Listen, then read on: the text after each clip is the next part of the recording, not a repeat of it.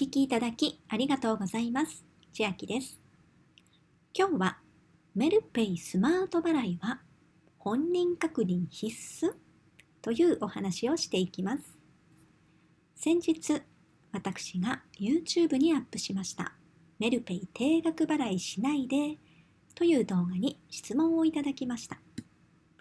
メルペイスマート払いは本人確認が必要ですか？というご質問なのですが、回答は必要です。